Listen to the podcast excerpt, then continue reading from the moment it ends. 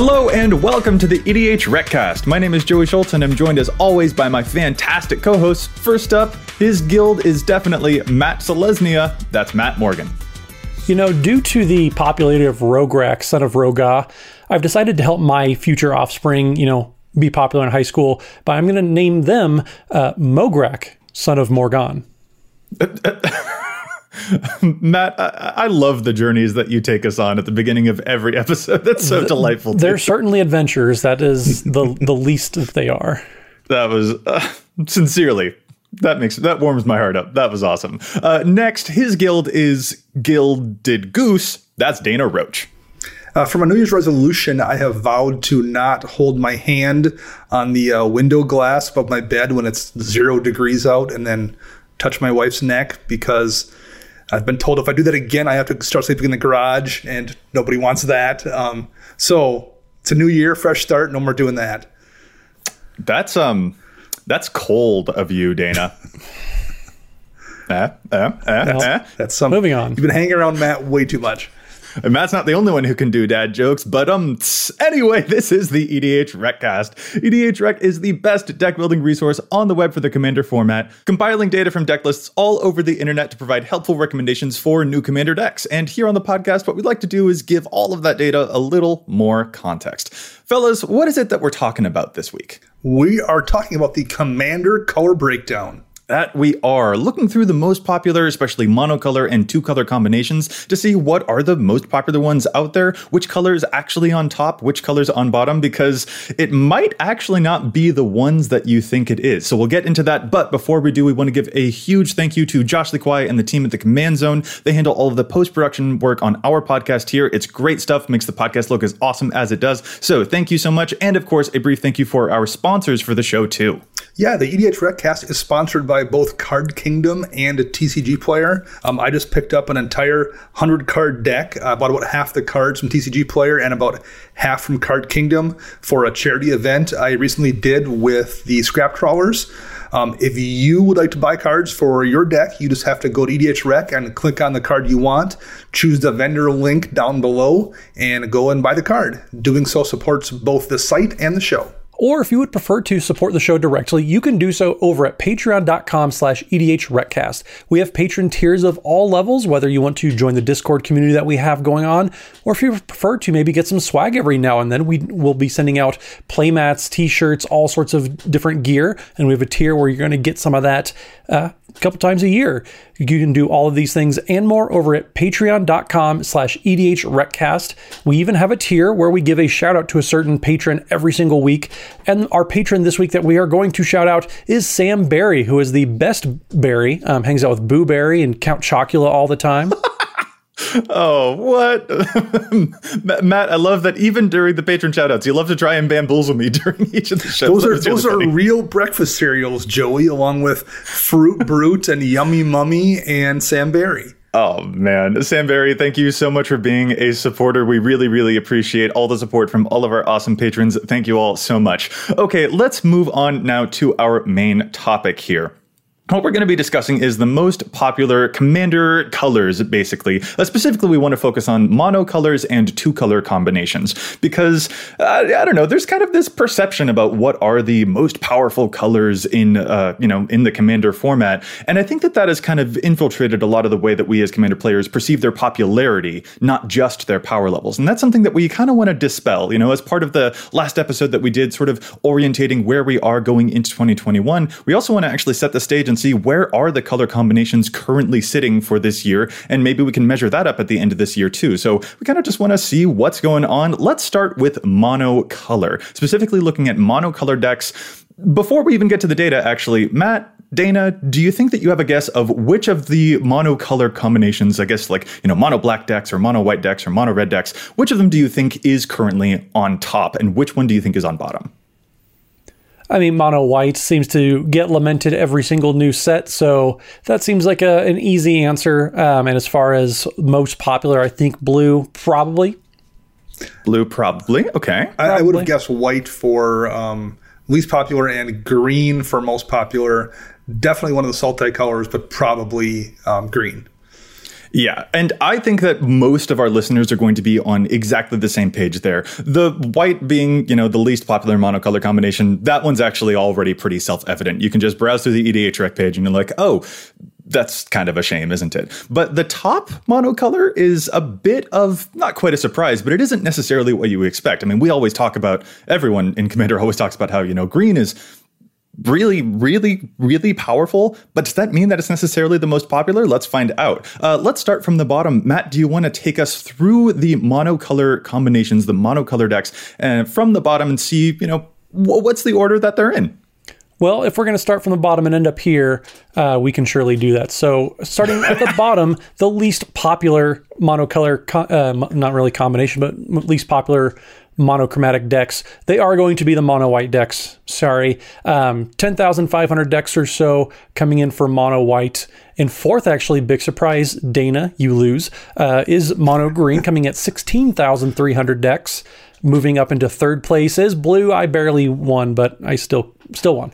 Um, blue with almost 17,000 decks.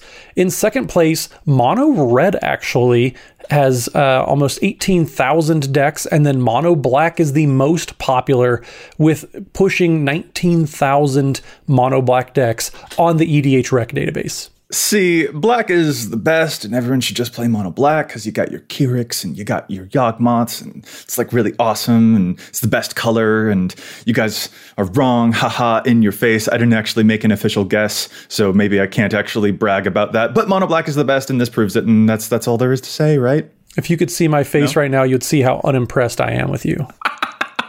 it's definitely pretty interesting. Not only is it kind of shocking to see red where it is, because I would never have guessed red would crack the top three, let alone number two.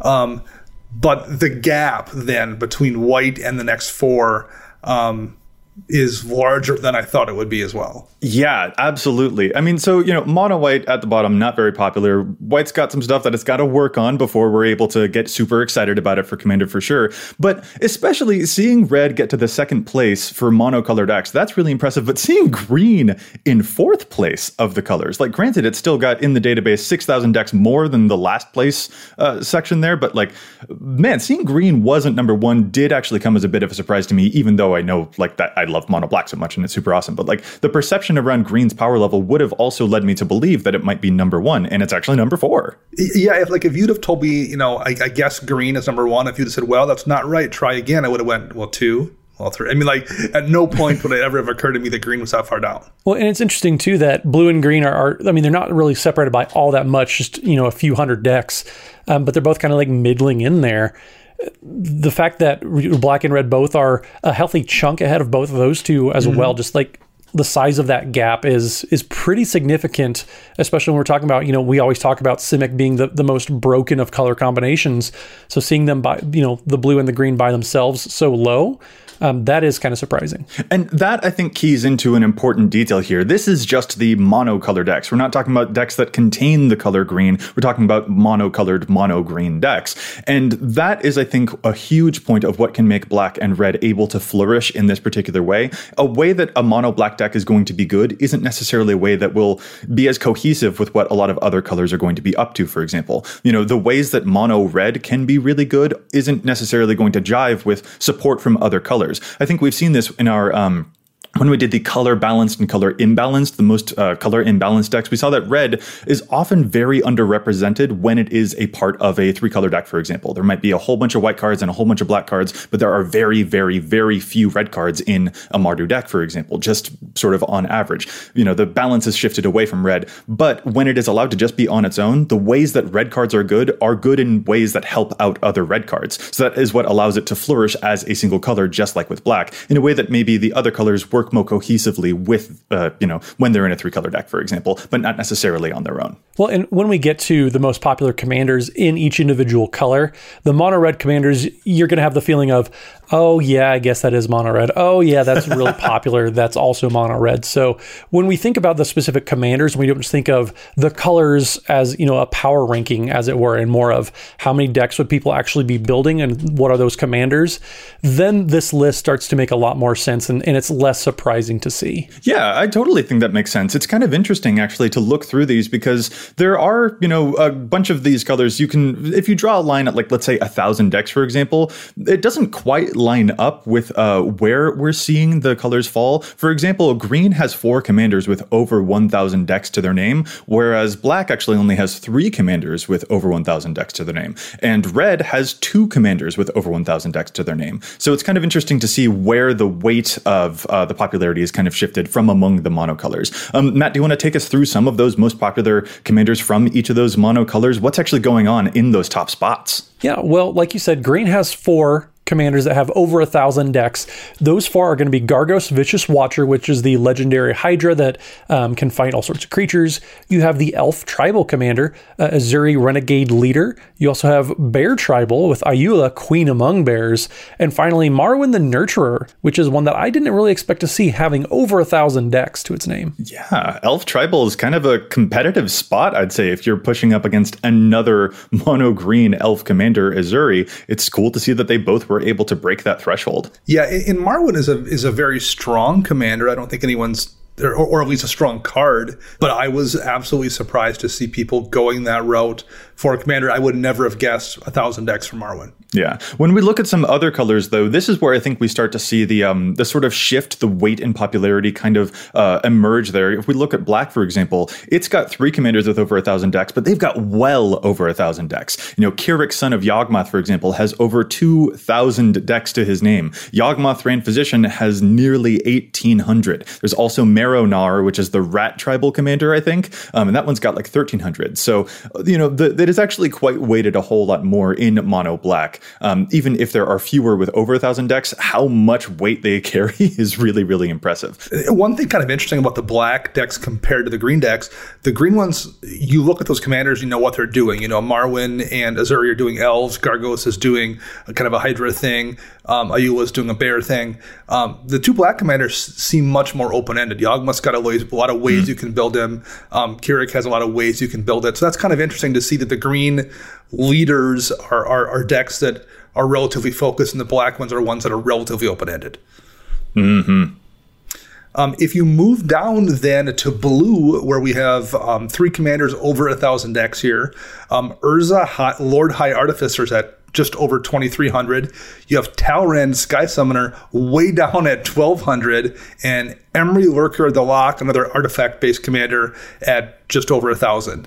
Um, so two artifact commanders in Talrand who makes drakes off of instant sorceries. It's interesting to see Urza and Emry share a lot of the same space, and they've still managed to claw their way over a thousand. That too, yeah. I mean, artifacts as a general strategy are just really, really popular. Um, but even then, the competition there's there's enough there. Um, Urza's got a whole ton of popularity, but I do think it kind of not it does drop off just a little bit there. Um, and maybe the focus is sort of a piece of that, like we saw with the mono green commanders. Well, I mean, if you want to talk about competition, we mentioned there were two, you know, elf tribal decks in mono green.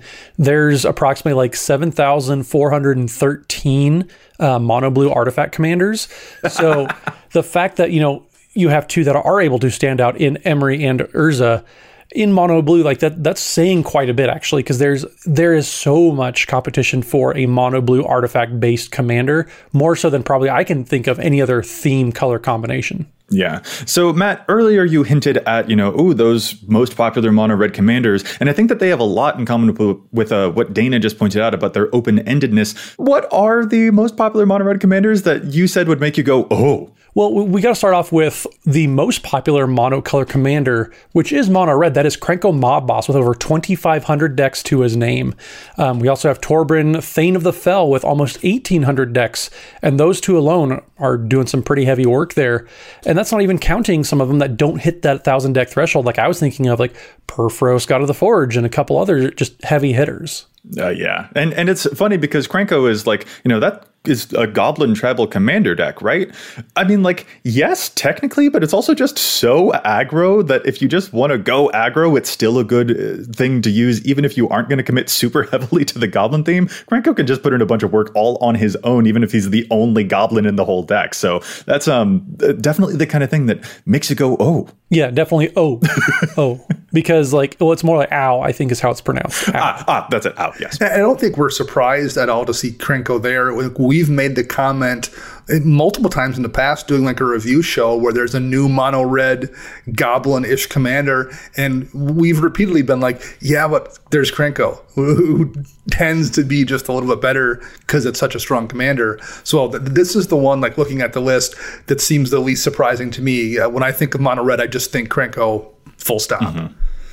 Yeah. And then when we talk about white, it sadly has no commanders that are over 1000 decks. Its most popular one is Sram Senior Edificer, who lets you draw cards when you cast auras and equipment, which is, you know, a, a good ability for sure. But uh, there's, I think, really just not as much creativity happening with the mono white commanders. You know, we get Linden the Steadfast Queen as some of the random options in the average set, as opposed to, you know, the stuff like Urza or Gargos that can come out in other sets that really just like activate your mind and promise quite a lot of stuff that they can do. So that makes it kind of no surprise that white is nearly half as popular in terms of monocolor decks. White is like nearly half as popular as the most popular color black um, in terms of monocolor decks. And that's just, it's not shocking. Um, it is, it is sad. And I'm really, really hoping that by the end of 2021, maybe some activity might happen in there. I don't have my hopes up but I, I, my fingers are crossed. You know, in the defense of mono white, this is one of those things.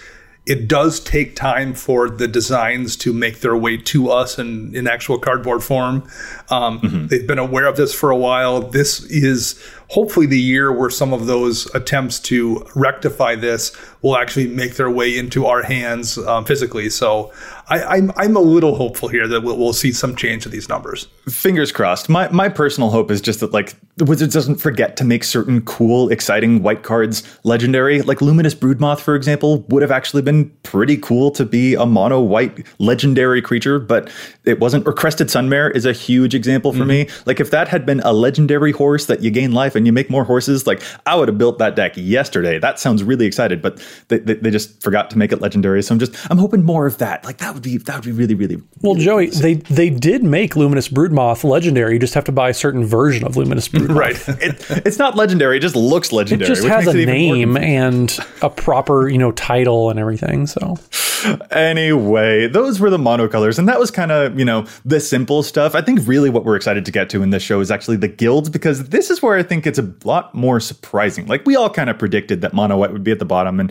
you know we were surprised to see that green wasn't actually the most popular monocolor deck. But you know once we've seen the results, it's not necessarily all that surprising. But the guilds I think might actually throw some people off here. Before we get to the uh, the two color guild combinations though, and see where the popularity lies for them, let's take a brief pause and uh, let's challenge some stats. Challenge stats is one of our favorite segments here on the show. There's a lot of data on EDHREC, but we just don't always agree with it. You know, sometimes I think that cards see too much play, and sometimes I think that cards see too little play. So what we like to do is challenge those stats here. Matt, do you want to start us off this week? What's your challenge? So my challenge this week is another challenge for Jared Carthalion decks. Now, for those of you who don't remember, Jared Carthalion is that new Naya commander that deals all about the monarch uh, or monarchy mechanic, I should say, um, making other players become the monarch, but then you just take it back and uh, doing all sorts of different things, gets plus one, plus one counters whenever he's dealt damage. And that's actually the key ability that I want to dive in on on this card that is not showing up on Jared Carthalion's page at all.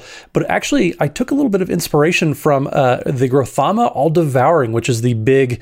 I don't think it's a Hydra. I don't think it's a worm. It's just a big, weird creature that gets dealt a lot of damage.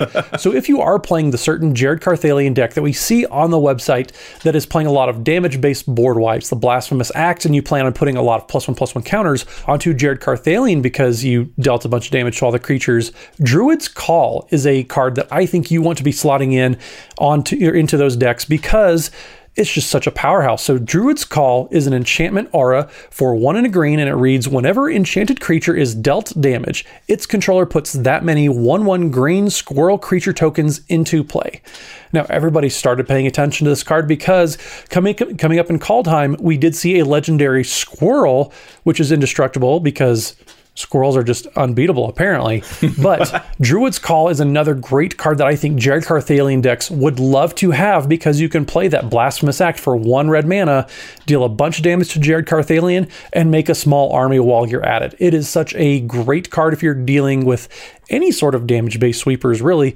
But in Jared Carthalion decks, Druid's Call is not on the page at all, and I think that should be probably one of the most played enchantments, I would say. Dang, that is a fun piece of tech because, yeah, that deck is really surrounding so many damage effects and like brash taunter effects, mm-hmm. for example, to help you know put that damage in other places or get extra benefits from them. Um, so that that sounds very scary, and I'm kind of suspicious, Matt, that in one of our future games, you might wind up kind with a saucy. You never know. you might wind up with a board full of squirrel tokens that I'll have to keep my eye out for. Maybe just to, you never know. Just, just a theory. All right, Dana, let's move on to your challenge. Uh, my challenge is our listener submitted challenge this week from Justin, who goes by at jbay87 on Twitter.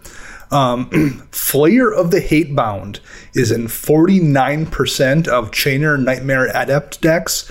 And let me read Chainer here. Discard a card and you may cast a creature card from your graveyard this turn. And whenever a non token creature enters battlefield under your control, if you didn't cast from your hand, it gains haste. Uh, Flayer of the Hatebound is is relevant here. A lot of decks are running it almost 50%. Um, whenever Flayer of the Hatebound or another creature enters the battlefield from your graveyard, that creature deals damage equal to its power to any target. So that seems like a, a logical include in that deck um, at 49%, if not more. However, the relevant portion here is if you actually go to Flayer of the Hatebound and drill down into the rules, there's a note here that says if you cast a creature card from your graveyard, that card will be put on the stack before entering the battlefield. Flayer of the Hatebound, therefore, won't trigger. So it's actually a nombo here with Chainer Nightmare Adept.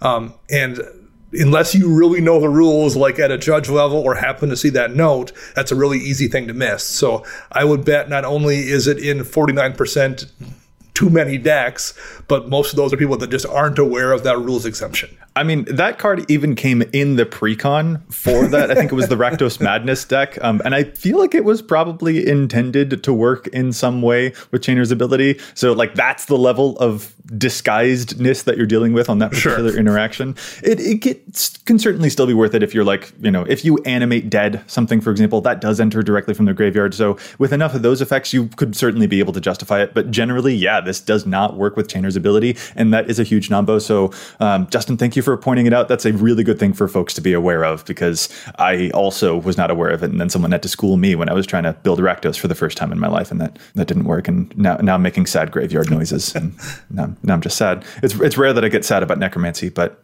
that's a nombo that people need to know about. Anyway, I'm going to move on from being sad about necromancy. I'm going to talk about Golgari. That always makes me a lot happier. Uh, my challenge here is actually going to be about elves, like we talked about earlier. There's that new elf ball commander from Commander Legends, the Llanowar Abomination, a Golgari literal elf ball, and it's really, really scary. Um, and there's a card that I feel like is going to get overlooked for Elf Tribal, especially as we're moving into Kaldheim, which seems to promise that there might be some Elf Tribal stuff happening there too. The card that I'm looking at here is Elvish Clan Caller. It is green, green for a 1 1. It's a rare from M19, and it simply says that other elves you control get plus 1 plus 1. There is other text on it where you can go search for other copies of Elvish Clan Caller, but it, it doesn't matter. You don't care about that. We're a singleton format. We don't need it. But it's an anthem that is only showing up up in 18% of the Llanowar Abomination decks so far, and that seems too low. Elves really like their anthems. You know, the typical elf deck is just full of stuff like Imperious Perfect, a whole bunch of those abilities, and this is a two mana version of it, so don't let it get overlooked. I think wherever its placement is, maybe that final ability it's throwing people off, but this is a lesser known elf anthem that you should definitely pay attention to if you are building elf ball or any type of elf tribal. Don't let it go overlooked. Well, Joey, it, yeah, it is kind of interesting actually when you look at elves as a tribal deck. There aren't a ton of lords getting played in the decks, but then we look at others like you know Merfolk, for example. There's a ton of lords, so it, it's surprising to not see that many elves playing a, you know those lord or anthem type of effects. So having a couple is always pretty handy, just in, in any tribal deck, really. Oh yeah, they absolutely add up, especially with elves, which are pretty famous for crowding out with tons of different bodies. With like, you know, there's the four mana sorcery that can create like an elf token for each of your elves already, and the anthems can really make that very, very, very scary very quickly. So watch out for those. There are some cool anthems and places that you might not expect.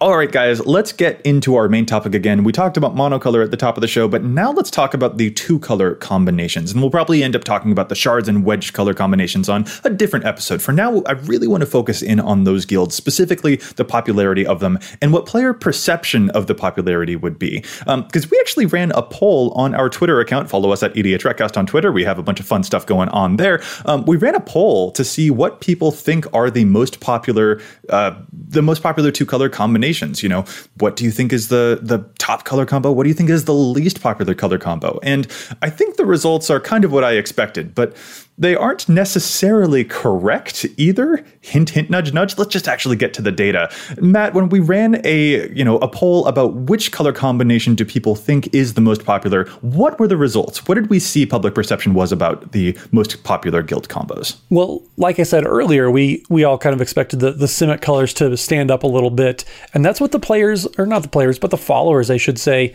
also thought. So on the poll that we ran. Uh, asking what the most popular guild combos were. The four options were Simic, Golgari, Dimir, and Izzet, and over 56% of responses said they were thinking Simic was going to stand out on top. Then Golgari and Izzet, and then Dimir came in last place, only about 6% of the votes. So, but far and away, everybody kind of assumed Simic was going to be the most popular color combination that we were going to look at. Yeah, about 23% voted for Golgari, about 12, 13 ish percent voted for Izzet, but Simic far and away was the choice of people when they were thinking which color combo was the most popular. Then we also asked what we uh, what players thought was the least popular guild, what was the least popular two color combination. Dana, what were the results that we found there when we polled people? Um, so again, I don't think anyone is surprised at what the perception, at least of the listeners, was here.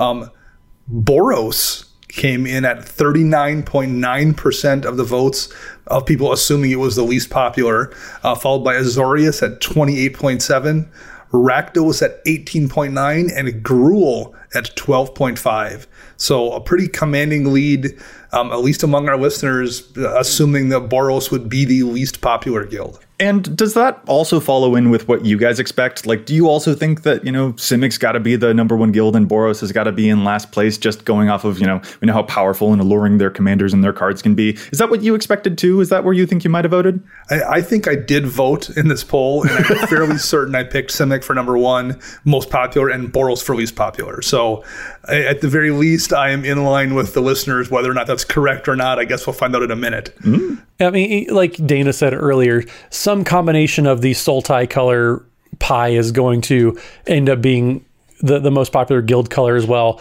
And then the non Sultai colors, hint, hint, um, probably are going to be left out. Um, I mean, there, there might be one like maybe Azorius or Rakdos might be, because as I recall, the last time we looked at the numbers, um, neither of those was terribly popular as well. Mm-hmm. And that's uh that's the important part I think going into this. When we actually look at the data and we you know summed it all up and we actually spread it out, looked at the spreadsheet, and we got to the actual numbers, collecting all of it, we saw that Boros is in fact not the least popular two color combination, and Simic is not the most popular two color combination, which um I, I, just think that that's really cool. Like player perception doesn't necessarily line up with what the popularity actually is. Matt, take us through what is the least popular color combination for two colors. So the least popular guild combination is going to be the Azorius Senate. They are too stiff and stringent with the rules, and players don't seem to like that. Um, only about ten thousand decks or so in uh, the Azorius colors.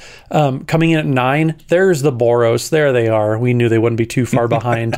And then just above them in eighth place is the Gruul clan, um, just under 13,000 decks coming in uh, for the Gruul. So. So there you go. If we move up just a little bit more, next we have Selesnya. Matt, I'm I'm sorry to break your heart a little bit. We're, we're out um, of the bottom three. That's all that matters. okay. Okay. I know that you love Selesnya a whole lot, but it, it isn't all that popular. Sorry. Um, just above Selesnya with about 13,000 decks, we've got Orzhov coming in at number six. So, um, But I like that aristocrat stuff going on. And then just above Orzhov is Rakdos, also with about 13,000, nearing 14,000 decks to its name. And then uh, Dana, take us through the top four. We're looking at Dimir in fourth place with just over 16,000 decks.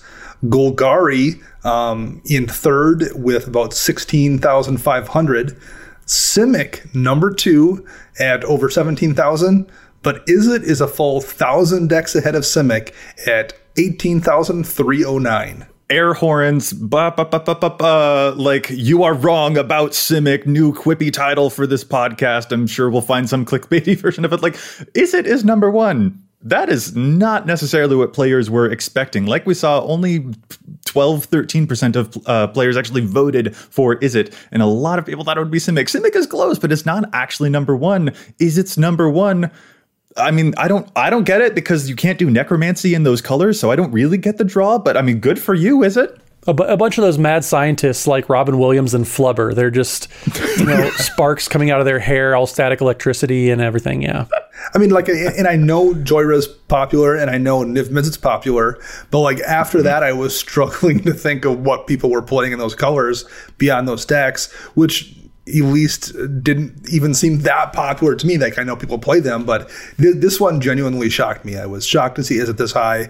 I don't think I would have guessed even the top five. Yeah, it's been really impressive to see because when we actually compare this to the data that we drew about a year and a half ago, still, um, you know, keeping our data up to date, you know, redrawing these reports and stuff like that, just to make sure that we're staying current, staying staying hip. I guess when we looked at the uh, the data that we had drawn about a year and a half ago, is it was actually still number one there too, but it was like nearly tied with Golgari. It was like a matter of barely 20 decks or 10 decks or something like that. So Izzet and Golgari had been in a in a race there for, for like a while, but Izzet is actually moving uh, above it there, which is uh, just pretty cool to see. There's also been some other movement to note there too. Boros, for example, has not actually been on the bottom rung for too much. It's not even the best at being the worst necessarily. I guess you could say that like players like the challenge with Boros. They know that there's some shortcomings there, but it's fun to see what you can do. But also Boros has gotten you know some good support. You know, Feather definitely helped out its numbers there and prevented it from sinking. Whereas Azorius, Azorius when we drew this data last time was in like sixth place, and now it's dropped all the way to the bottom because I guess just looking over the past year and a half, what necessarily has Azorius gotten that would have given it a, a, a, new verve, that would have gotten a huge surge of popularity? There doesn't seem to be a whole lot, I guess, which is kind of why that, you know, that shift would happen and Azorius would fall down to where it's gone. Well, I'm trying to think the last time there was really an exciting kind of Azorius commander, and I, I can't really think of one that was you know, I, I, remember players being super excited about maybe Lavinia, the kind of play fair. You can only cast spells as long as you have that many lands equal to the converted mana cost. But even then, that one that wasn't like a super fun or popular type of Azorius commander. So I can't really think of the last time we've got something that I remember players being super excited about in the Azorius color combination. Which everything, every other guild, I can at least name one commander or at least partner pair in that color combination that people were seemed to be excited about. Yeah, Azorius doesn't the, the stuff that Azorius is good at doesn't necessarily lead to the most social commander games, I guess you could say. Yeah, like if you're playing Azorius, your choices are basically you can either blink stuff or you can role play as a hall monitor. And that's those are your choices. well, well, I was gonna say something quippy, but that's rude. But I was going to say, uh, looking at the list last time we we compiled this data compared to this time, the sheer number of decks has over or more than doubled. Like the, the Rakdos had about it had under six thousand decks to its name, and now Rakdos has almost fourteen thousand decks. So like every every color combination is almost doubling up, which is like the boom in Commander since we last looked at this information has just we have so many more decks in the database, and it's it's kind of awesome to see, and we know that we're getting better ideas.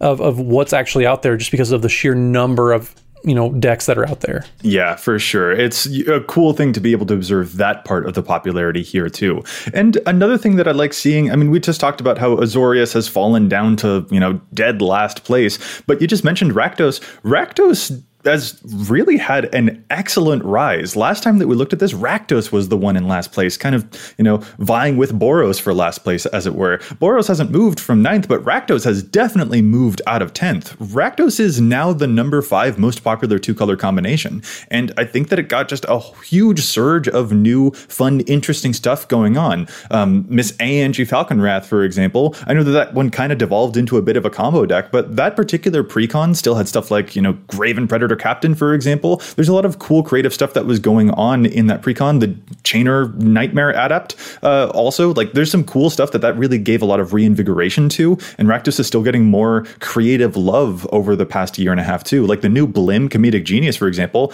that thing's hilarious. I don't know how popular it'll end up being, but when your color combination contains that type of kookiness, it's hard not to be drawn to it. Well, saying that that deck is is hilarious. I mean, that's kind of living up to the name of comedic genius. So yeah, you are right, Joey. it's in the name. It's so funny it hurts. Well, and an interesting thing that I think is important to highlight here, you know, we just talked about how there have been two color combos that did have a pretty big shift in their overall popularity. You know, Azorius trended down and Rakdos trended up. But for the most part, we are seeing a lot of consistency comparing data both before, you know, and also after, you know, looking at it now today.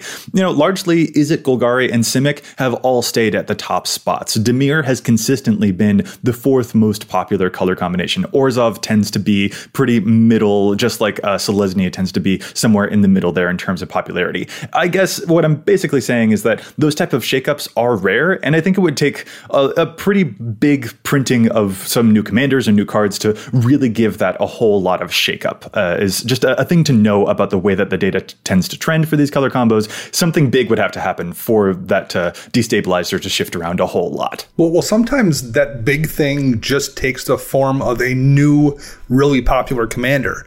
If we look at the list here of the most popular commanders in each of these guild colors, they tend to lean towards being the relatively new ones.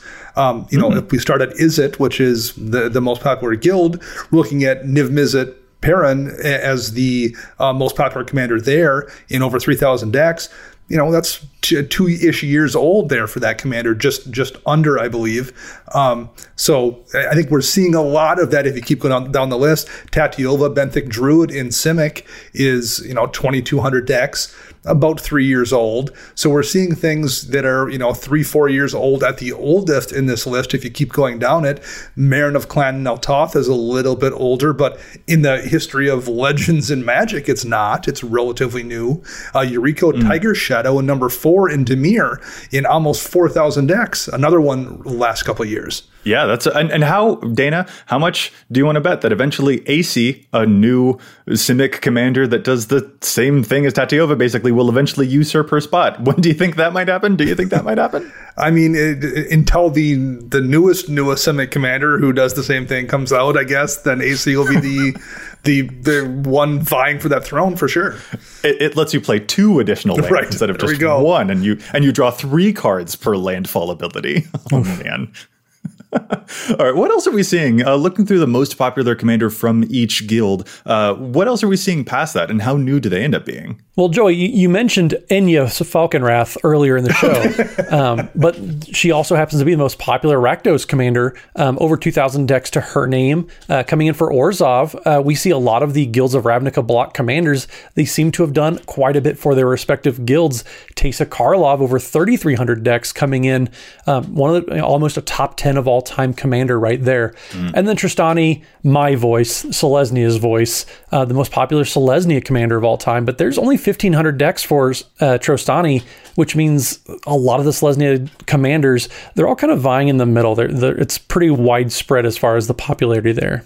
Yeah, I think that that's kind of something important to note there too, is that Trostani is uh, a, a there hasn't been as much new invigoration uh, to shake up what Selesnya is doing. If the color combos are sticking to their same traditional lanes, I think that that's probably something that kind of highlights why some of these color combinations would fall towards the bottom of the list compared to the ones that are innovating near the top of the list. Even if, you know, you play a land and you draw a card isn't necessarily the most innovative thing, there's still enough going on that the colors can play around in some fun new areas. You get your Gor Muldraks, for example, in Simic. And in Dimir, it isn't just necessarily really about graveyards and milling people, you also get Yurikos that show up there too. There's a lot more happening in the flavor of those color uh, commanders, I guess, that isn't necessarily happening for Selesnya. No offense, Matt. I know that you love it a whole lot, but it does tend to be big tokens and smashy a whole lot. And when that same note gets hit a whole bunch, that doesn't giving us as much diversity to play around in those colors. And I guess I'm just kind of wondering if that's a reason that it might fall to the lower rungs of the ladder. Uh, and I, you probably are going to stop talking to me now because I just insulted your favorite color combo. If, if I were going to stop talking to you, that would have happened a long time ago, Joe.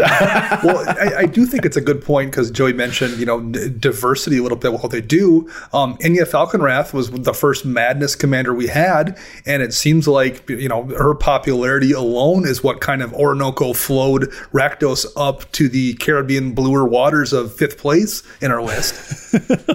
what? He didn't actually have a point. He just wanted to make those. I just wanted to drop as many Enya song titles as possible. Who, who can show. tell? Only time. I oh man I. I, I, will be out of commission for the entire rest of the show. Perfect. I just kind of want to get to the next. Thing. The old man cast will start now for all the listeners. Talking about um, breakfast cereals and songs Joey doesn't know. I know Enya. How dare you? I just call her Miss Angie Falkenrath instead. Um, I, I, think that what I mentioned about uh, Selesnya also probably applies to Gruul. The most popular commander that we're seeing for Gruul is Omnath Locus of Rage still. Um, not saying still is like a, but like that's a cool commander. Like he does powerful stuff. If you're doing landfall, that's probably the first commander that you'll think of. Um, there are some three color options like Lord Windgrace that also might jump to mind, for example. But like Omnath is classic, and that's not a knock against him at all. He's doing what he wants. It's just also Gruul is all about the big and the smashy for sure. Um, when we look near the bottom of the list, you know, Feather the Redeemed is the most popular Boros commander, and Brago King Eternal is still the most popular Azorius commander. And I think that it definitely holds true for Azorius that there's not as much innovation necessarily happening. It's a lot of flying. It's a lot of prison, you know, sort of controlling on what your opponents can or cannot do in these Azorius colors. Boros is getting some innovation, he said, hopefully with Feather, um, but it could still use more to help it knock out of that ninth place slump. That that that would that would that would be cool, and I hope that Feather is proof that it's still possible to do a whole lot more and to get Gor Muldraks in Boros colors instead of just in, in other colors. Well, and one thing that's really interesting to note here is Omnath Locus of Rage, like you said, is, is one of the most quintessential Gruul commanders out there. But as far as going all time ranks, Omnath Locus of Rage has dropped to number 76 all time mm. in popularity. And that used to be, in my mind, at least a couple years ago, top 10 for sure. Um, same with Brago King Eternal. Now, Dana, I don't want to offend your other podcast, um, Max. Um, who has a Brago King Eternal deck, but like Brago is now not even in the top 50 anymore. And that used to be like one of the peak commanders, you know, just if you had a commander deck, uh, chances are it might have been a Brago deck. Whereas now you know, we talked about Feather the Redeemed, number 17 of all time uh, coming in. And that's one, it's a very, very new commander as well. So it's just, it's interesting to see some of these old trends and, and paradigms that we used to have as players, you know, with Omnath and Brago being, oh yeah, that's definitely like a top 10 most played commander. Not really anymore because it's 2020 and, and Simic does Simic things. well, and it's also worth noting we talked about a lot of you know the newer commanders pulling the popularity of guilds. Well, the uh, Azorius in last place has the oldest commander on this list there. That's probably not a coincidence. Yeah, that is true. Exactly. Exactly. Yeah. I think that like there's obviously, you know, part of this will feed into the fact that EDHREC, we do have a, a drop off period for the data that we accrue because we want to make sure that we keep the trends current with what people are building. With the number of crazy commander products that come out every year now, we want to make sure that the data is current and not reflecting old habits from years and years and years ago. So we do try to, you know, that that could certainly be filtering into a lot of uh, the observations that we're able to make here with the data that we're seeing here. But at the same time, I think that it also this data that we're seeing speaks to the fact that we as players are also craving creativity and turnover ourselves. Like I am now more comfortable taking a deck apart and building something new than I was even two years ago, where it was very much I built this deck and it's my baby and I will hold on to it forever. I can't possibly imagine taking it apart.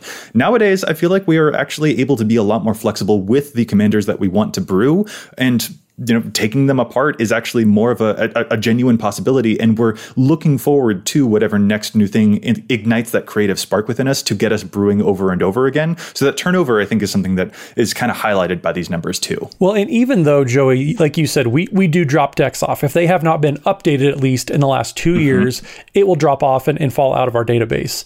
Even with that that we've implemented in the past couple years we're still seeing more decks than ever. So even though people right. might be taking decks apart, people are building more and more decks just a, because we have more commanders, we have more product, but just the, the format itself. We kind of touched on this a few weeks ago when, when Olivia came on. Commander is booming. Like, despite everything that's going on, like, Commander in 2020 really exploded in popularity, even more so than years prior.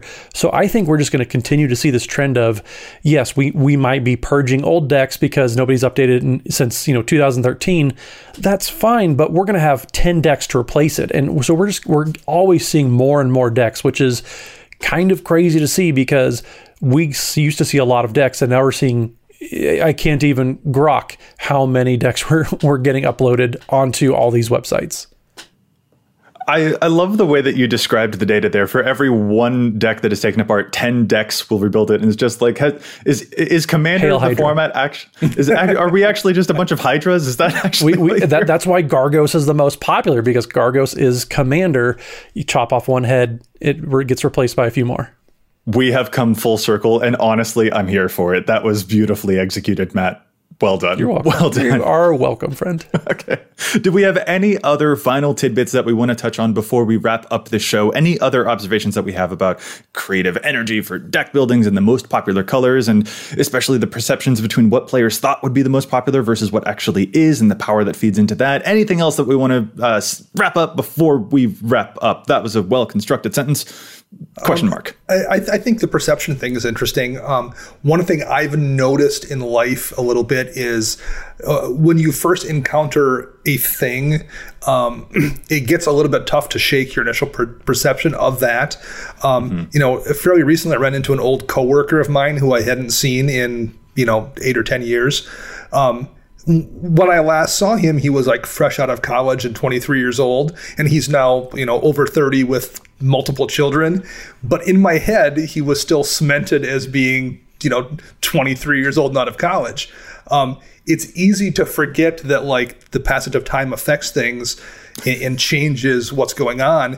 Dimir, for example, in my mind, I remember when I first started playing Commander, looking at Dimir commanders and being like, "There's there's just very few options that are at all interesting here." Um, seven or eight years have passed since then, and you know a hundred new Dimir commanders have dropped, many of which are are really fun to play and build. Um, so my initial perception of what was available for options in Dimir is obviously no longer the same thing, and I'm aware that that's changed. But still, in the back of my mind, when I just like impulsively go to make a click, I never would have thought Dimir was in the top four because I still, unless I actively make it a point to think about it, still am, am tracing back to you know 2013 when there just weren't very many good Dimir options. So I guess the lesson there is to not get too stuck in what your initial perception was, particularly when you're dealing with something that's changed as radically as Commander mm-hmm. with the amount of new legends I've injected into the format, you know, particularly the last year or two.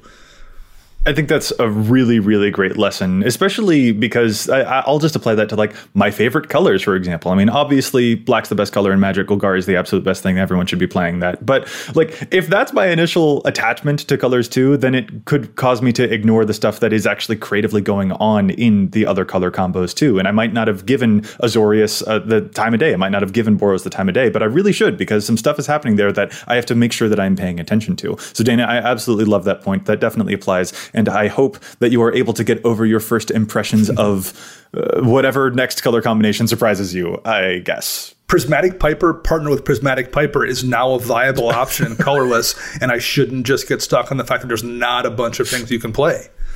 You can't have two Prismatic Pipers in the command zone, and even if you could, challenge you accepted, Joey.